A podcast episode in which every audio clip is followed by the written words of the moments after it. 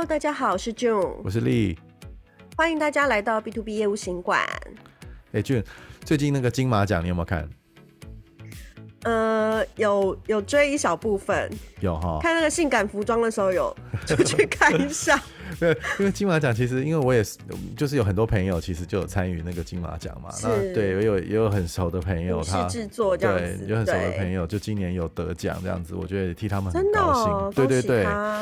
对，那就是我突然就是有一些感触啊，因为好多就是在这个电影啊，或是这种创作，也不用讲电影啊，就是创作生态这种工作的人啊，其实他们都努力了好久好久。影像创作哈，这对这一块花了好多时间，然后去是追求自己的梦想，对不对？那然后有的人，那我想这个成功的是少数，那但很多很多人都还在这种努力的阶段中，然后还追求一直追求追求自己的梦想。那不常常说说做艺术都吃不饱嘛，对不对？那我就觉得这些朋友有些人都也很敬佩他们，都好好 好厉害哦，都可以这样子继续坚持他们的理想，然后往自己的梦想迈进。的确，因为我记得印象中每一次金马奖，其实你去听到那些得奖者他们分享的时候。其实真的虽然是短短两句话，可是你可以体会到他花了多少的时间在追求他人生的这个梦想，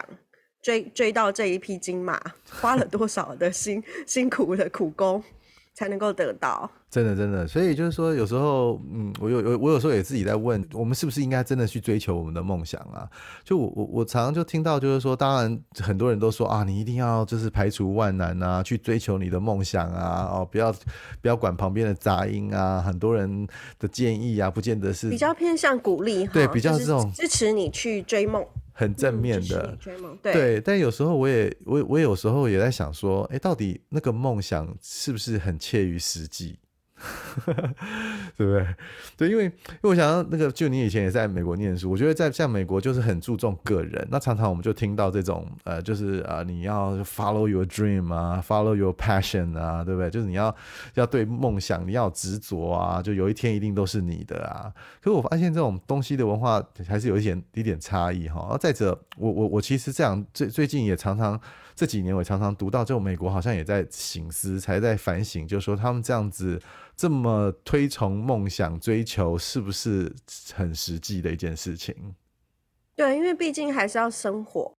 因为梦想有的时候跟你实际的生活面其实会有一段蛮大的差距的。那中间的这个所谓的一个空缺，还有这个距离，怎么样追赶上，然后怎么样取得一个平衡，我觉得也是很多年轻人会面临到的问题。对啊，说到年轻人，就是你看这个呃，最近也有很多像中国有什么躺平的文化，对不对？然后美国前阵子有那种 quiet quitting 啊。这种，我觉得这种什么是 quiet quitting 啊？你可不可以解释一下？对，quiet quitting 就是他，他就他不是真正去离职啦，哈，他就是 quiet 就是安静嘛，哈，那 quitting 他有份工作就对了，他是上班族。对对对，然后他其实他、嗯、他其实就还是有工作，那只是他就是没有这么积极在这个工作上面了。有人台台湾有人翻叫安静离职啊，那他其实没有真正离职，他有点是在工作中离职，听起来有点像绕口令。不过不过他其实就是有点像。灵魂灵魂离开他的躯体吗？身体还在上班，对对。实际上他的意志并不是 follow 这个，他并没有，就是他并不是有这个心，他也不是有那么忠诚。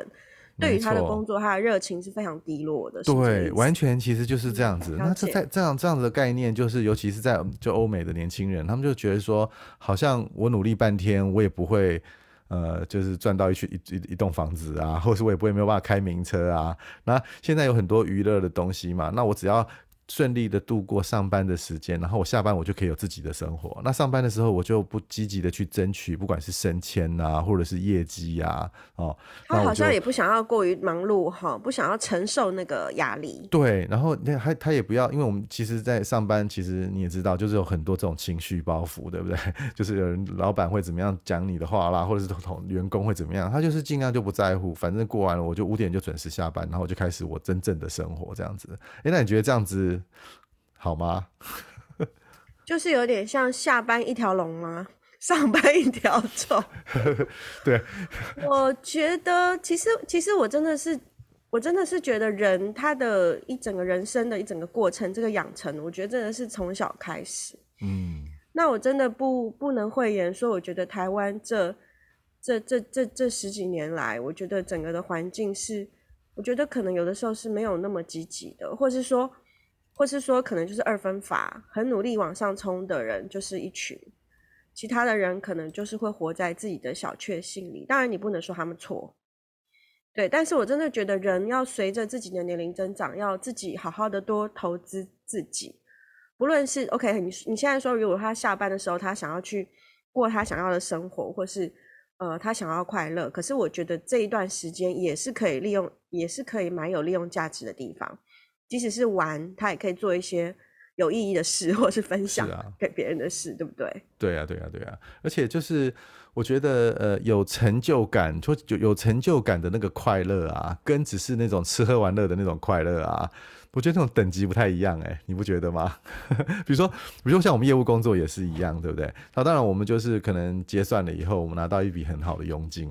好，然后当然当然是很开心，但是如果你拿到一个这个很好的佣金，然后客户又对你的服务或是对你们公司的产品就是非常的感激，然后甚至写呃感谢信给你啊，然后甚至到处到处去宣传你对他们的服务啊，我想对，反而还帮你推你的东西，是啊是啊，那一样都是我假假定假定就是我们这个成果所谓的那个呃实质的那个回馈是一样的，但是有这种精神的比较软性的这种回馈，那我。相信那个喜悦或是那个成就，应该是更更有成就感的，更更开心的吧？高度跟广度都不一样，我觉得这可能就是我们人生要追求的东西，变得更好。没错，而且尤其我觉得年轻的时候，如果就开始选择这种比较消极的去面对人生啊，诶，那我们这个世界不是以后不知道会变成什么样子哈？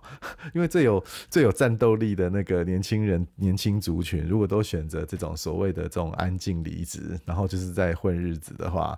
我感觉就好好像有点不太对。对啊，那那令，你觉得现在很多年轻人他选择不去公司上班，而是去做很多份的兼职工作，不论是开车啦，或是外送食物啊，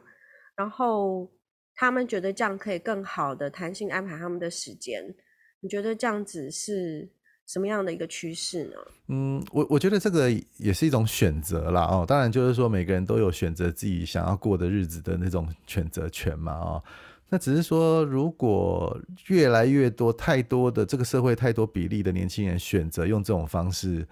来，呃，工作来谋取这个生活费用的话，那那种主要所谓的，还是要有人帮你去修理水电啊，还是有人帮你盖房子啊，还是有人帮你写那个 CRM 程式啊，对不对？还是有人帮你帮你做一些这种输入型的工作，或是还要还是有人做研发的工作，还是要有人去也就实验室帮你研究一些。不一样的东西啊，那那那这是不是我们整个社会的那个比例会做一些呃结构型的结构上的调整？那是不是会很多事情会开始变得缓慢，发展会变得很缓慢？那当然这是一个对，这个其实也是我们很担心的，就是已经少子化，然后在劳力上的一个不平均。然后太太过于多元化了，我觉得现在没错没错，所以这个这个东西有时候也是有点两面刃啊，就你赚到了自由，可是它的它的代价。它背后是会会付出什么样子的代价？那这个代价有时候不是只有你的代价哦，是整个集体社全体的社会要一同去承担这个代价。没错，对，这有点麻烦。那我我是觉得是这样子，就是说，呃，比如说像现在在西方嘛，就常常就是说啊，你要那个 follow your passion，你要对不对？你要跟着你的热情走啊。那我觉得这几年其实大家有在聊一件事情，应该就是说，就是说他他就是。Don't follow your passion。有人叫你不要 follow 你的 passion，但是 let your passion follow you，你知道吗？这种是什么意思？就就是说，有时候我们就像我最早刚刚讲的那个，像金马奖那个，对不对？有些人就是一辈子就想要拍电影，那可是。很少数的人有拍电影的天分嘛，对不对？但是有，但有时候它就是一个梦想而已。那与其你花了一辈子，或者花了好几十年的时间，你在追寻这个梦想，那最近这几年，其实有人提出一个概念，就是说要 let your passion follow you，就是怎么样呢？就是说你要找到你自己擅真的真正自己擅长的地方，然后让你的热情跟你自己擅长的东西做一个结合，而不是就是说。你去让你的热情跟你的梦想做一个结合，因为有时候我我觉得讲直接一点，就是其实现实有时候是很残酷的，就说而且成功有时候不是只有靠天分，有时候还是要看很多机运啊，哦，或者是有时候要看很多大环境啊，甚至你自己的人格特质啊，对不对？那有时候你一直在很执着在呃等这件事情，或者是等有人被人家发掘啦，或是在等你的机会啊，那我觉得那个会浪费掉很多很宝贵的时间，所以我觉得。不如你找到你自己真正擅长的东西，因为回到刚刚讲的，就是说，如果你擅长的东西，你就会做得很好嘛。那做得很好，其实你就有成就感，那那也会赚很多钱嘛。因为有时候，有时候就是，比如说你像一个业务工作，有些人就是一个天生的业务，他就是很容易去说服别人，很容易能就是能言善道啊，很容易把很多事情讲得很呃呃，对，没错。对，所以这样子，感谢。对，你就是要扩大你的这样子的的的才能嘛，对不对？那如果你今天就是说，呃，你有这样子的本事，可是你却想着别的别的事情，那是不是浪费了你的才能呢？其实，令，我蛮同意你的说法，就是说，有的时候我们在呃，就是说我们在沉溺于我们自己的梦想，然后沉溺于那种追梦的那种，就是。有的时候你不能说它是一个幻想，可是的确它是一个东西去点燃你，让你可以往前移动的东西。有的时候真的是可能也是要多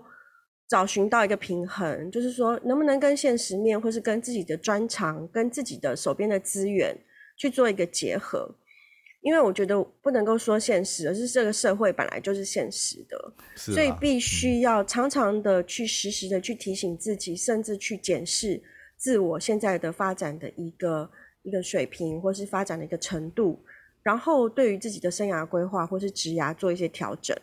那我相信，其实我们节目想要分享给大家很多的业务行销的专业技能，其实都也是一种技能的养成，还有一种专业素养的养成。对。那如果你问我啊，我会觉得就是说，呃，比如说像三十五岁以前啊，我会觉得你真的就是大胆去追求你的梦想，然后去尝试不一样，不就给自己很多机会，然后去试不一样的东西，然后去看看你到底有多少能耐。但是如果三十五岁以后，那有些人他又定的不太一样，有点要比较严格一点，就是三十岁啦。那有些人定到四十岁啦。那我是觉得是三十五岁啦，就三十五岁以后，你真的要稍微专心一点点。在一个本业上面，因为很多事情其实你是需要累积的，就像我们做行销业务，有时候需要累积你的案例嘛，哈，那也要累积客户啊，累积你的人脉啊，累积你的资源啊。那如果就是说我今天一直在追求梦想，我追求到五十岁，然后五十岁我要开始再累积一些人脉，累积一些你的实务的经验，那可能会有点来不及了。嗯，对，我觉得就是就传统的方面会觉得。比较来不及，可是我这里想要分享我的观察跟观点。我觉得其实现在的人其实都还蛮，如果说他有这个意愿跟自己有自我管理的话，其实都还是可以蛮健康、蛮有活力的。我真的其实我我并不反对，而且我的确看到蛮多的一些不错的一些学长学姐的实力，是他们其实在中年的时候才找到了他们人生想做的事情，而且是能够逐梦踏实的一个梦想。然后再重新的去学习、累积人脉，其实我觉得都不嫌晚。没错，没错。这个，但是这个就是说，我也我也蛮同意的啦。哈，那就是，但是它有一个小小的前提，就是说，你当然还是要累积某种程度，累积一些资源嘛。哈，比如说你年轻的时候，你要相对的有一些资源。那你在中中年，你在做一些转职的时候，你才有一些讲直接一点，你才有一些本钱嘛。哈，来来去做一些不一样，不管是身健康的本钱呐，不管是金钱的本本钱呐，时间的本钱呐，